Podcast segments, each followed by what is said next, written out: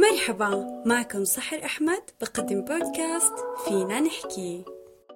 وقت بيتداخل ورد الياسمين الأبيض وورد المجنونة مع بعض فأنت ببيت العيلة. بيت العيلة الذكريات وأيام الطفولة. بيت تيتا وسيدو.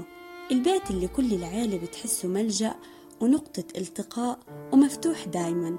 ورغم كل الظروف والزحمة ومرور الأيام لسه بيت العيلة هو المكان اللي بنحبه وبنرتاح فيه. لمة العيلة كلها دفى بمعنى الكلمة. فيها الحزن بيتقسم على الكل وفرحة الواحد بتكون عيد للباقي. يمكن الأحداث اللي صارت هالفترة كانت أقوى منا وخلت ليالي الصيف من دون صوت ضحكاتهم. وقت يحددوا اليوم اللي رح يجوا فيه بتبلش العجقة في بيت العيلة وبيبدأ التعزيل والترتيب كأنه العيد رح يجي. وبتبدأ نبع الحنان تجهز الأكل اللي مشتاقين ياكلوها من تحت إيديها.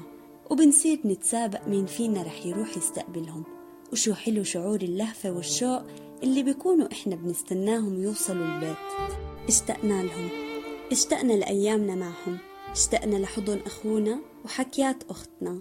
ولفطور الجمعة اللي معهم اللي بنحسه مثل يوم العيد. اشتقنا لقهوة الصبح اللي بعد سهرة طويلة بالليل. وأكيد اشتقنا لمناقشاتنا اللي ما حدا سامع التاني فيها ولدموعنا اللي بتنزل من قوة ضحكتنا ولصوت الولاد الصغار وهم بيلعبوا برا. اشتقنا نشوف كل زاوية بالبيت حدا نايم فيها حتى لو ما في مكان. المهم ننام سوا.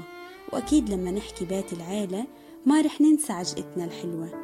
وبالآخر بيجي اليوم اللي بنشوف فيه شنات السفر بتتجهز وبنحس وقتها بغصة القلب وكرهنا الكبير تجاه الغربة اللي ماختهم منا.